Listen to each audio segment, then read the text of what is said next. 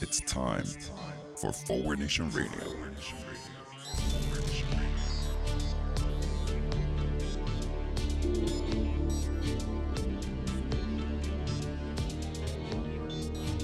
Now here he is, the host of Forward Nation Radio, David Leventhal. Welcome to Forward Nation Radio. I am David Leventhal. On today's show, why can't we all just get along? And I tremble to think how few of my listeners actually know what the hell I'm referring to there. That, of course, the famous words from Rodney King, who kind of unintentionally set off maybe the last major race riots in this country. On today's show, anyway, the protests for justice, the latest on, on where we are. More trouble in Trump land. Could it be that there is a chance that the Trump cult will fracture before the 2020 elections? And the need for accountability from the police as well as from corporate America and our wealthy masters. Anyway, on to today's show. Starting it off first, the President of the United States leads us through the latest crisis involving nationwide, worldwide, in fact, protests against racist violence, police and otherwise. Yes, Trump leads us through the crisis just as he has led us through the COVID crisis with strong, decisive, principled, and honest leadership. Completely absent, of course. um, leading us through it, Donald Trump, of course, as you've already heard, when the crisis began, Donald Trump went to go inspect his underground bunker. Thought it was a good time to do that. Uh, probably his bone spurs were acting up, to be fair to Donald Trump. You know, I actually, actually, when this started, and I read that Donald Trump had uh, the president of the United States showing his usual fortitude, bravery, whatever, went to his underground bunker while this all started. Um, I wrote a joke that he went there so he could inspect the bunker because Donald Trump is just so on top of everything. What a micromanager. I am just more reason. I have more reason to be pissed at Donald Trump because he stepped all over that joke. He because because then he actually said that that's what he did. He said, "Yeah, I was just going down there to inspect the underground bunker because after all, again, Donald Trump micromanages everything." So yeah, um, I I do tell jokes on this show. You could be forgiven for not having noticed, I guess. But uh, it kind of sucks when the President of the United States walks all over your material. Anyway, um, as he has led us with strong, decisive, principled, and honest leadership, he's also happened to double down on crazy. And by double down, I mean we're on a logarithmic scale at this point, and we we're dealing with very, very high numbers. Uh, Trump has just got one one crazy thing after another, blaming this on anybody other than himself, picking fights with with everyone he possibly can, threatening violence, lying about everything, literally everything. But the the the pièce de résistance, of course, has to be uh, using George Floyd as his ally. Uh, with his with his now infamous tweet, hopefully or or statement, hopefully George is looking down right now and saying this is a great thing that is happening for our country. Not even about the protests that his death engendered, where one at least could be forgiven and hoping that he would be looking down from somewhere and finding some solace from the fact that there might possibly be improvements made that could have his death could have led to something positive. No, he Trump of course was talking about the latest jobs report. The latest jobs report that showed unemployment uh, way lower this past month than than we had expected. So there's the president of the United States and his decisive leadership. Again, um, I apologize to my listeners. The president of the United States, as I've mentioned many times before, isn't even worth discussing in America other than sort of for the occasional joke opportunity. So, speaking of the occasional joke opportunity, there was, of course, and speaking of Trump doubling down on crazy, um, there was Donald Trump's photo op with the Bible. Now, you've all heard about this. that in order to get Donald Trump a photo op, they tear gassed, they shot rubber bullets at, they employed violence against peaceful protesters going against the 200 something history of this country, protesting in D.C., so that Donald Trump could have a clear path to walk to the church to hold up the Bible. And I'll come back to that for a moment, but let's just really start with this. Seriously, Donald Trump holding a Bible. Can we just focus on that for I really haven't heard people talking about this. I think because it's understood how absurd the whole thing is. And I guess it's eclipsed by what he did in order to get this photo up. But Donald Trump posing with a Bible, I understand some good news that there maybe has been some loss of support in the evangelical community. Some loss of support in the evangelical community. We just gonna have to keep going there. with Those fucking morons. Anyway, Donald Trump with a Bible. The guy who's divorced three times.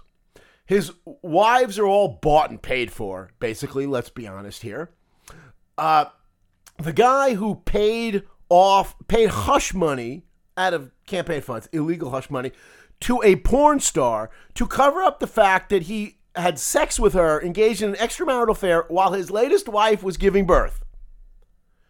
The man who is a pathological liar, who has lied thousands upon thousands of times. I haven't kept up with the with the latest total as kept by the uh, by the Washington Post, but he's got to be past twenty thousand at this point in the three years of his presidency.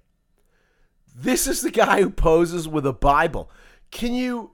I think atheist groups really need to use that picture. I think anytime Bill Maher should be using that in his next movie, making fun of religion. You just show that picture of Donald Trump holding a Bible. Because if there is anything that discredits the whole concept of religion, as much as that, I, well, I guess histories of violence and whatever. But anyway, that's a big one. It, it really does kind of uh, undermine the whole concept of religion a little bit. But um, tear gas, rubber bullets, attacks on peaceful protesters. Uh, this is from the administration who believes in the First Amendment, right? Believes in the First Amendment.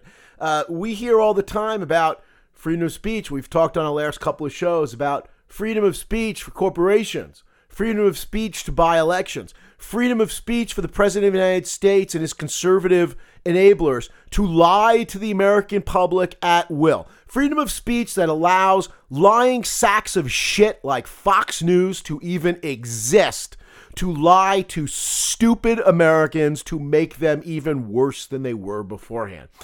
They believe in free speech. Well, also, of course, in the First Amendment is freedom of assembly. That one, apparently, eh, not so much. Another reminder I, the mistake that the protesters made here was that they should have incorporated before they tried to protest. Some of them may have actually, maybe doctors and lawyers, and they personally uh, incorporated so they can avoid personal responsibility. But it is a reminder of the fact that in at least Republican circles, and Republican circles means now for the United States of America, it is better to be a corporation than to be a human. That for the most part, corporations are provided with more rights and more ability to exercise those rights, including, of course, free speech, which, as I've noted at length, is anything other than free in America. The corporations have more rights than human beings. And Republicans are perfectly happy that, about that. Companies lying throughout the coronavirus, leading people to die after getting sick, that's free speech. Rich companies, rich people buying elections, that's free speech. People actually seeking to exercise their free speech rights. Well, those people need to get rubber bullets, man. Those people need to be tear gassed because that shit's awful, according to the Republicans. That's where we stand right now in free speech. And my conversations of the last couple of shows, I guess, could not have been brought more into stark relief than by this photo op for the President of the United States. So we are through two weeks of the protest at this point. The police continue to make the protesters' case, though the violence has, has died down on both sides of the equation. This is a long time need that this that these protests against police misconduct are really seeming to take hold across America. Because as I've talked about on the show before, people come out and say that um, there's a few bad actors here. Some police engage in misconduct.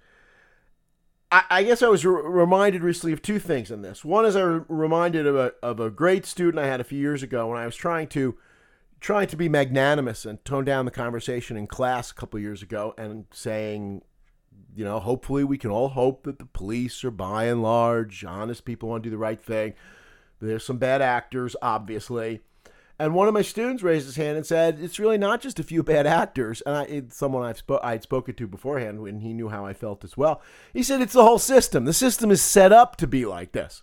And as my nephew reminded me the other day, which is which is kind of fun to think about, the the entirety of that cute little pithy phrase is a few bad apples spoil the entire bunch.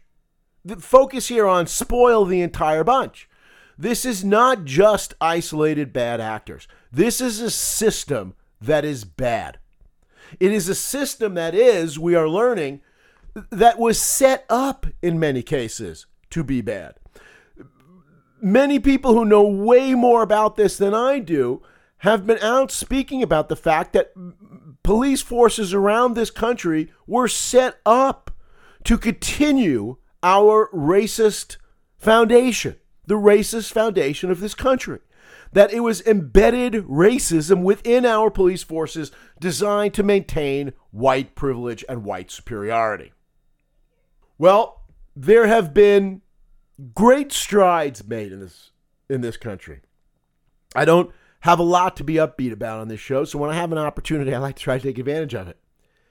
This country has made tremendous strides over the last couple of decades with regard to racism, sexism, the way we treat the LGBTQ community. We have made unbelievable strides. The idea that we are talking about transgendered rights at this point is remarkable. When just a few years ago, it was it was widely felt in this country that the push for same sex marriage was premature, that the country wasn't ready, ready for that. We're at a point where, at this point, if you stand up, certainly in, in the New York City area, if you were to raise your hand in one of my classes and say, I don't believe in same sex marriage, every one of your students would turn to look at you and think, stay the fuck away from me. Like, what the fuck is wrong with you at this point? You are such a you are such an outcast. You are such an outlier. We have made tremendous strides as I've argued at length on this show, one of the things that we can't lose sight of is that much of what Trump is about is the backlash to all the strides we have made towards equality. And let me also be clear here, by the way. As the protests have pointed out, and as we've known otherwise, we have a long way to go to reach equality. I don't mean to say that we've that we've won, the battle has been won. We have moved the needle in the right direction. But there has been a tremendous backlash. That backlash has resulted in Donald Trump. And make no mistake, Donald Trump is a reaction to the strides that we have made. He, he is the troglodyte response to rights for the disadvantaged in this country. And we are seeing that writ large right now in the protests, the schism that is, in fact, this country. This country, as I'm um, talking about in one of my classes right now, or about soon to talk about, this country finally, pushed by the civil rights movement in the 1960s, instituted in our laws some great measures to try to make a reality of the Equal Protection Clause and the end of the Civil War a century before, which had not been realized in this country. And we passed the Civil Rights Act that was designed to really promote the equality that had been missing and and had been not been a reality for African Americans and many others in this country even after the Civil War, even after the laws and the Constitution were supposedly requiring it. We even went so far as to institute affirmative action policies to try to make the reality of equality a reality, or the promise of equality a reality. We had thoughtful, decent people fighting to try to make this country a fairer place. We passed the Voting Rights Act in the 1960s. And since that time, over the last few years, we have seen a retrenchment slowly at first along the outer edges and picking up speed under and leading to Trump. We had the push back against affirmative action, which may culminate later this year or soon. The United States Supreme Court, safely stolen by the ultra right, invalidating affirmative action and efforts to actually make the promise of equality real. We had a couple years ago the United States Supreme Court, again with five conservative justices, a conservative majority that has absolutely no business being there in the United States Supreme Court, roll back the Voting Rights Act on the theory that we were a post racism society. Yeah, that's what Ju- Chief Justice John Roberts said a few years ago. In a prescient opinion that was so prescient, he said, We don't really need these aspects of the Voting Rights Act because we are beyond the point where we will be trying to disenfranchise black people the very same day that that, that, that decision was announced, southern states began, they had the laws already, and they began enacting laws to disenfranchise black people. We are pushing back against same sex rights in this country. That is ultimately what this battle is about.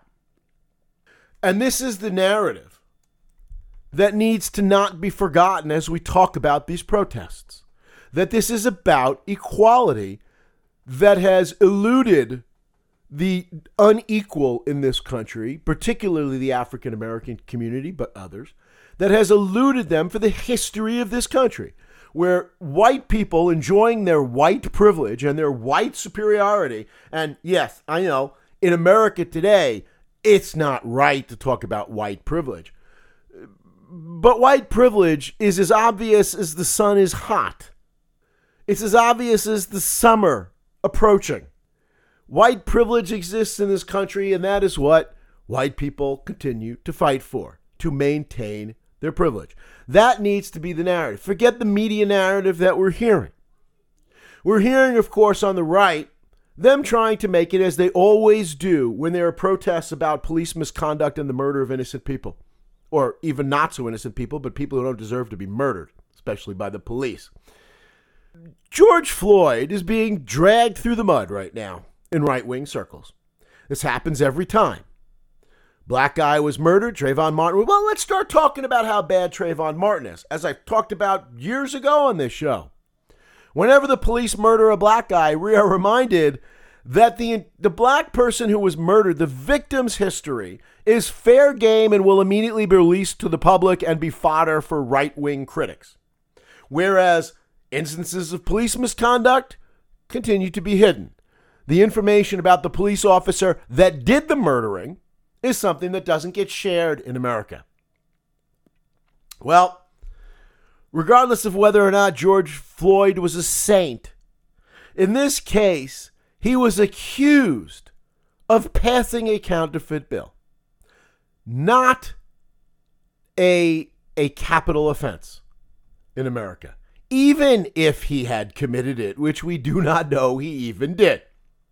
But the right will drag him through the mud because that's how the police and the right tend to win. They are, after all, the thin blue line protecting Americans from the evil black people. In fact, the story here in this country and the story with these protests as we hear about the violence and why don't these people behave and they don't know how to behave themselves. This is why we need the police. They're a bunch of violent hooligans and hoodlums and whatever else. The remarkable story here, well, the, the story here is how absolutely remarkable the, the disadvantaged, black people especially, have been forever in this country. How much shit they have taken without burning the fucking house down over 400 years in this country. I cannot even begin to imagine what black people continue to suffer through in America every day. Maybe, maybe more whites are starting to get a better sense of that. I think on the show last week, I, I talked about the plot against America and the uh, an alternative history from Philip Roth about uh, if a Nazi sympathizer, Charles Lindbergh, had been elected president in 1940 and what it would have been like for Jews in America. And as I'm watching it, and I'm thinking, oh my God, this is awful, and I'm and I'm really able to empathize with what it's like for these people to look at the police in fear, wondering what the police are going to do to them. My first thought was, wait a minute, this is how black people live in America every single day, and for 400 years.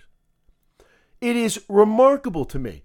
We're supposed to be really upset that they that they throw throw some rocks through. And I, by the way, I don't think they should be throwing rocks through windows. Certainly, of small stores, they shouldn't be throwing it through Target either. It just gives people a chance. It just gives jackasses a chance to enrich themselves, and it gives awful people a chance to dismiss what they are fighting for.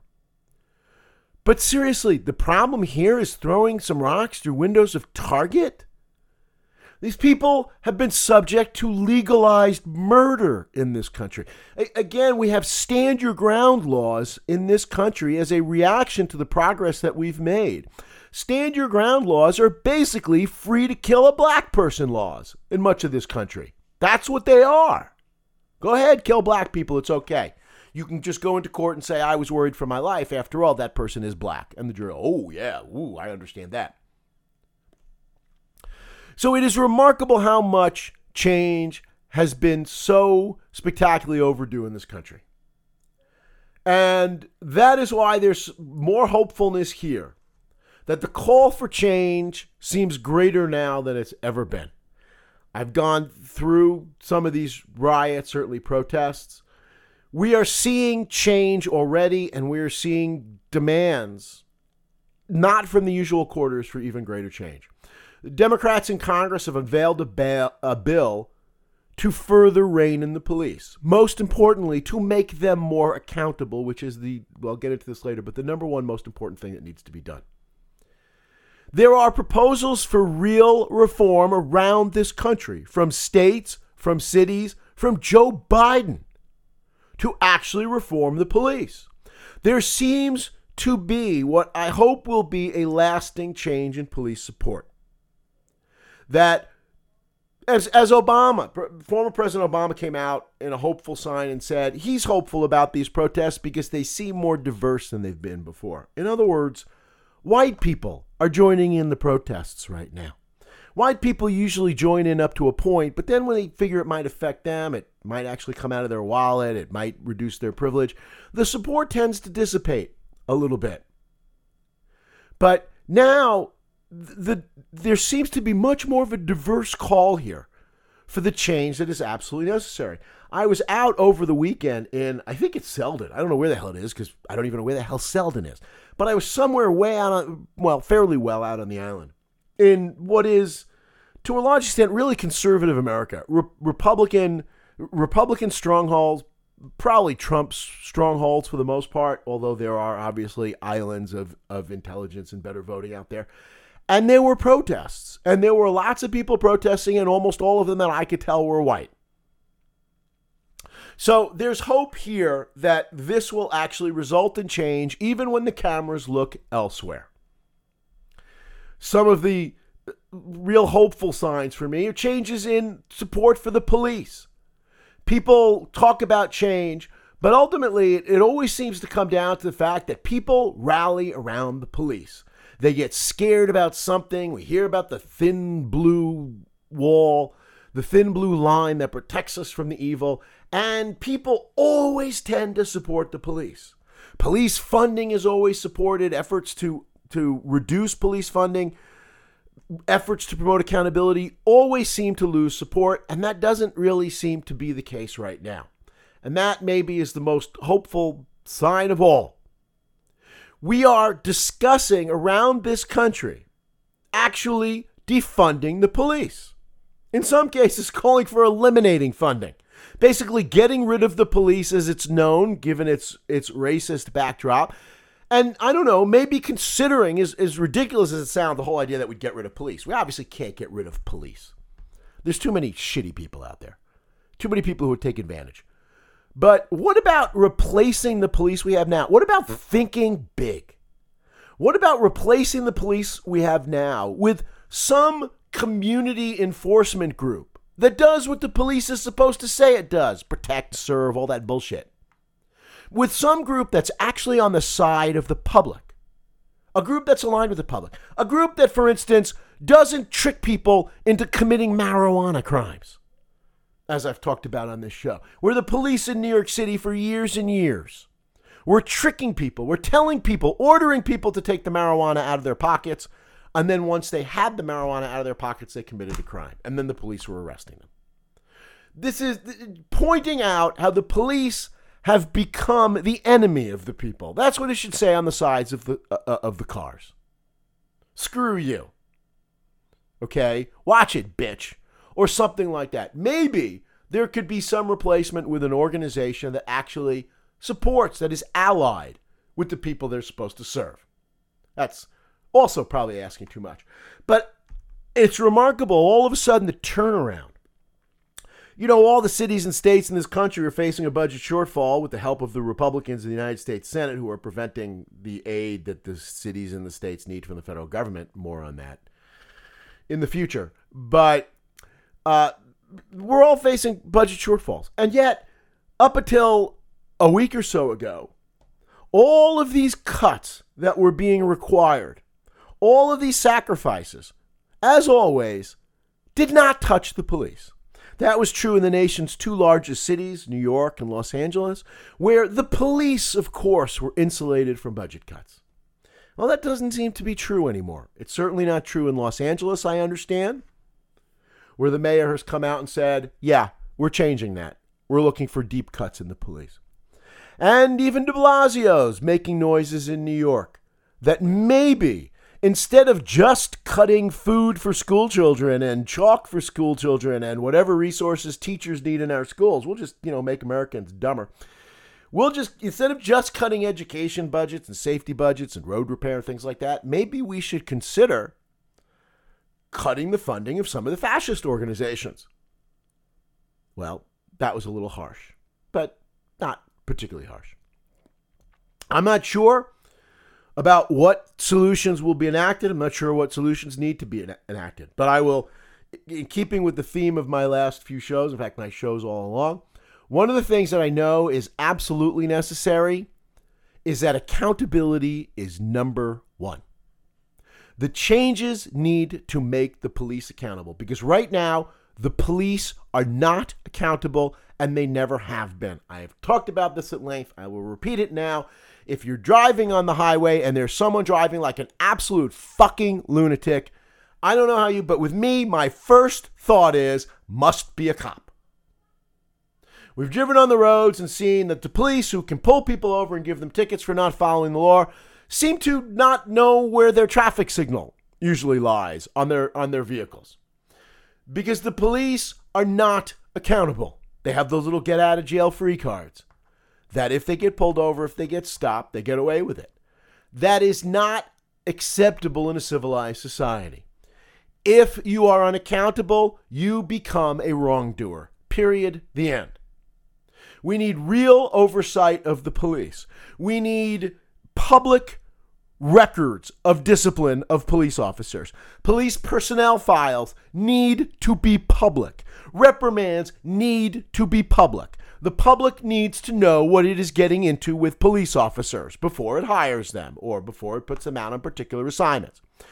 Police officers who break the law need to be held to account not even like ordinary citizens, but beyond ordinary citizens. If your job is to enforce the law, you should be held to even greater account for following the law, not less.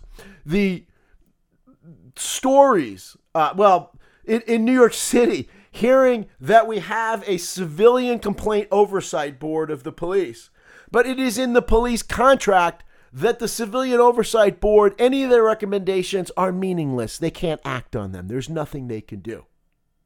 And their results can be kept secret in many cases. Findings can be kept secret about dirty cops. We've all been hearing talk about the cops in Buffalo pushing over the 75 year old man with a cane. That's, of course, pathetic enough, but of course, to add injury to injury, they then proceeded to come out and lie about what happened, saying that the guy tripped. This is, in my experience, ab- and, and in my reading experience, absolutely commonplace. The police lie all the time because they always get away with it. Uh, I talked in class today about, I remember reading a book. I read, read this about other sources, having been a lawyer in a past life. Uh, I've, um, I've followed a lot of criminal justice issues. And having, I remember reading the book by the assistant district attorney in Manhattan, and just the line that stood out for me. He said, Everybody in the criminal justice system knows that police lie all the time. They are the worst witnesses because they lie all the time. Everybody knows it. All the prosecutors know it. Everybody knows it. Um, I, I have told long ago, I told my experience on this show years and years ago in traffic court. I got pulled over for a ticket by a cop who spent his life sitting at a broken traffic light, giving people signals every time they went they went through it. Their light basically had no yellow light, so every time it turned red, someone went through the red light. It's just a, a matter of physics, in fact. I took pictures. I took videos of the broken traffic light. To make a long story short, the cop repeatedly went into court. He, he just sat there and gave tickets. He went back to the same spot after he gave a ticket and he gave a ticket to the next guy. And then spent the rest of the day eating his donuts. Then he walked into traffic court and he lied and said the light was in perfect working order. The judge in traffic court backed him up, refused to watch my video where I showed that he was lying. Again, I'm making a long story short. I I screamed about this to everyone who knew me for the longest time. My family was saying to me, relax. It's just, I mean, he lied about traffic court. It's not a big deal. And my response was, if he lies in traffic court, you don't think that three years from now he's going to lie about a jewelry robbery or drugs he found? Once they're taught that it's okay to walk into court and lie, they're going to walk into court and lie about whatever they need to lie about. Unfortunately, this is the police. And it's not a few bad actors, it's the fucking system and maybe we are pushing for change. Let's start with this change. If you lie and you are a police officer, if you lie to reporters, if you lie to your superiors, if you lie to the public, God knows if you lie to court under oath, you are automatically fired with a loss of all of your accumulated benefits, including whatever pension benefits you'd built up to that point. How about starting with that? If you are a fucking liar as a police officer, you get fired and you lose everything. But a reminder of what we're up against. Keep battling because the battle lines are drawn here. The police have been bold in their actions because they've always gotten away with it and because I, I believe that that's what the 2020 election is a referendum on. I talked about the battle lines being drawn in our last show. I, I this is absolutely, as far as I'm concerned, this tracks what is happening in America. Donald Trump the police, the police being the one union in America that overwhelmingly supports Donald Trump, says a lot, is coming out and saying we are above the law. We're not even going to lie about it. We're not going to make believe that we're following the rules. We're going to tell you to go fuck yourself now. The dog whistles have been put away. Donald Trump has put away the dog whistles and he's coming right out and saying, I'm a fucking criminal and I will do whatever the fuck I want. What are you going to do about it? And so the police, this being the battle line in America right now, don't bother coming out and saying we don't engage in violence and this is bad and whatever else. They just come out and say we're going to do whatever the fuck we want because we're the police and we could do whatever the fuck we want. Boy, is 2020 important. The key here for whatever is going to happen, whatever good news happens, it all goes away after November of 2020 if Donald Trump wins election. All of it goes away. So, you want the protests to mean something? Here's my suggestion march right down to a polling booth in November of 2020. Keep your march going. Get your fellow citizens ready to march to vote in 2020 because that will decide what happens to police accountability. That will decide what happens to justice. That will decide whether white privileged people continue to be above the law. in America. That will determine whether or not we still have a country. Let's be honest. If Trump gets reelected, we're done. Speaking of Trump's reelection, some cracks again in the Trump cult. Of course, the big news was his former defense secretary, Mad Dog Mattis, coming out and basically blasting his boss. Um, some of the some of what the terms that Mattis used consequences of three years without mature leadership. The first president in my lifetime, this is a quote, who does not try to unite the American people, does not even pretend to try. Instead, he tries to divide us. And then he goes on and basically compares Donald Trump to the Nazis. Trump administration to the Nazis. This is his former defense secretary. Remember, this was the grown up in the room when we first started the, the Trump administration. This is the guy who was purged with any of the other grown ups to be replaced by the complete and utter shit that now comprises our entire federal government.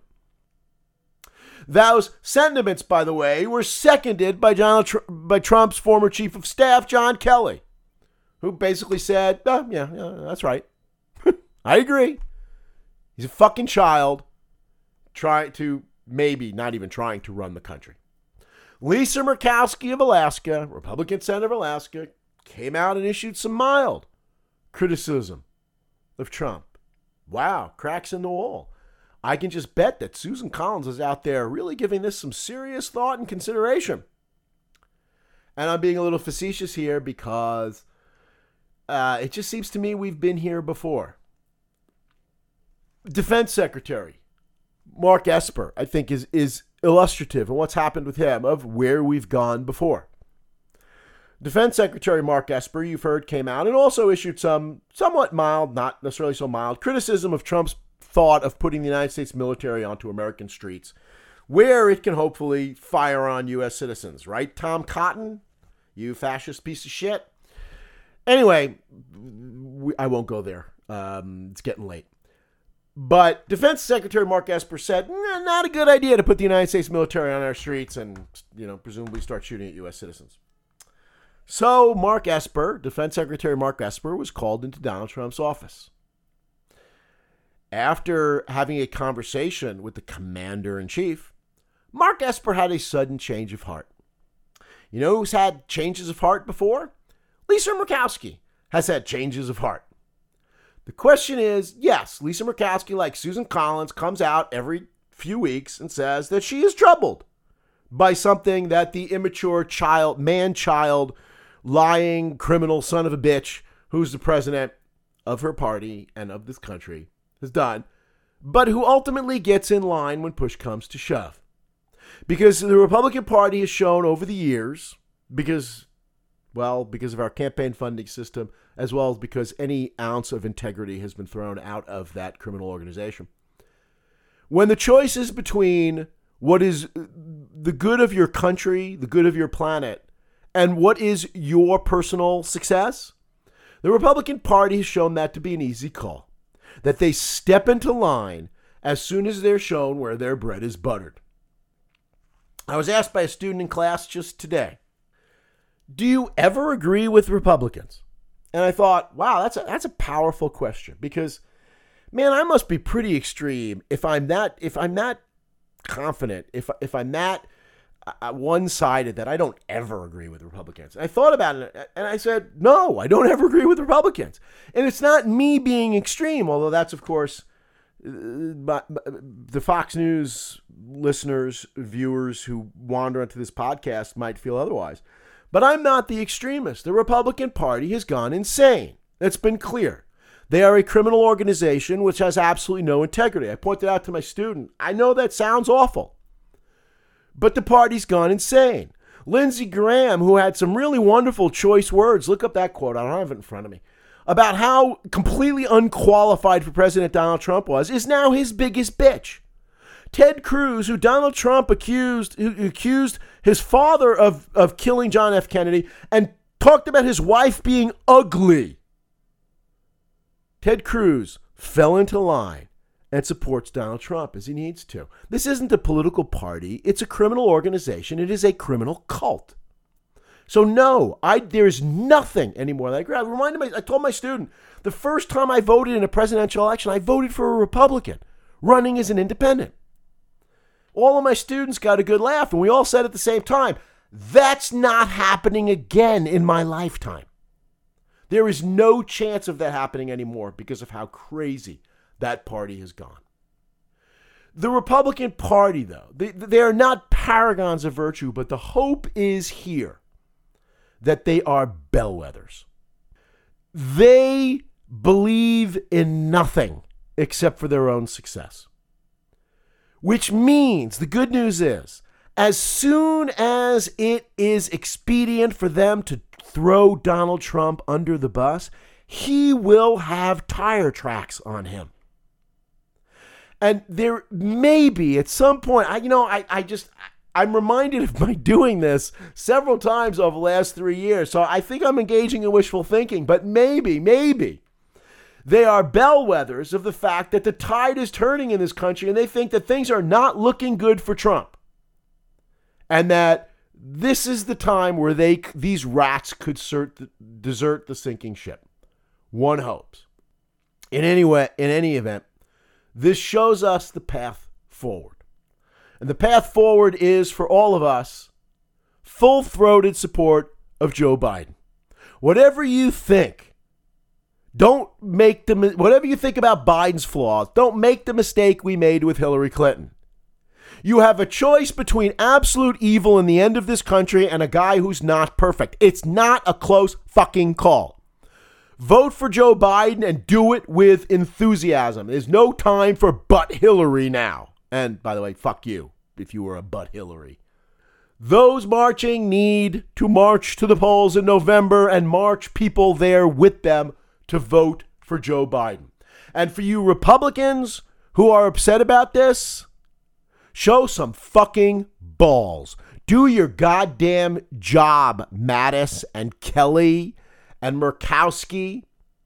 Don't just come out and say, I don't like some of the things he does and, the, and he's a man child and immature. Fucking support Joe Biden. Come out. My wife says to me, I didn't even read this. Colin Powell, Colin Powell came out and supported Joe Biden. I said, I don't even think that's much of a surprise. Didn't she? Didn't he come out in favor of Hillary Clinton? I meant to look that up. I don't even remember. But they need to come out in support of Joe Biden. Let's fight about where Joe Biden should be later on, but let's anyone with any kind of integrity at all in this country, whatever exists of a Republican who believes that this country should remain as one and believes in honest government, Let's get Biden in and let, then let's have the fight about how he should govern.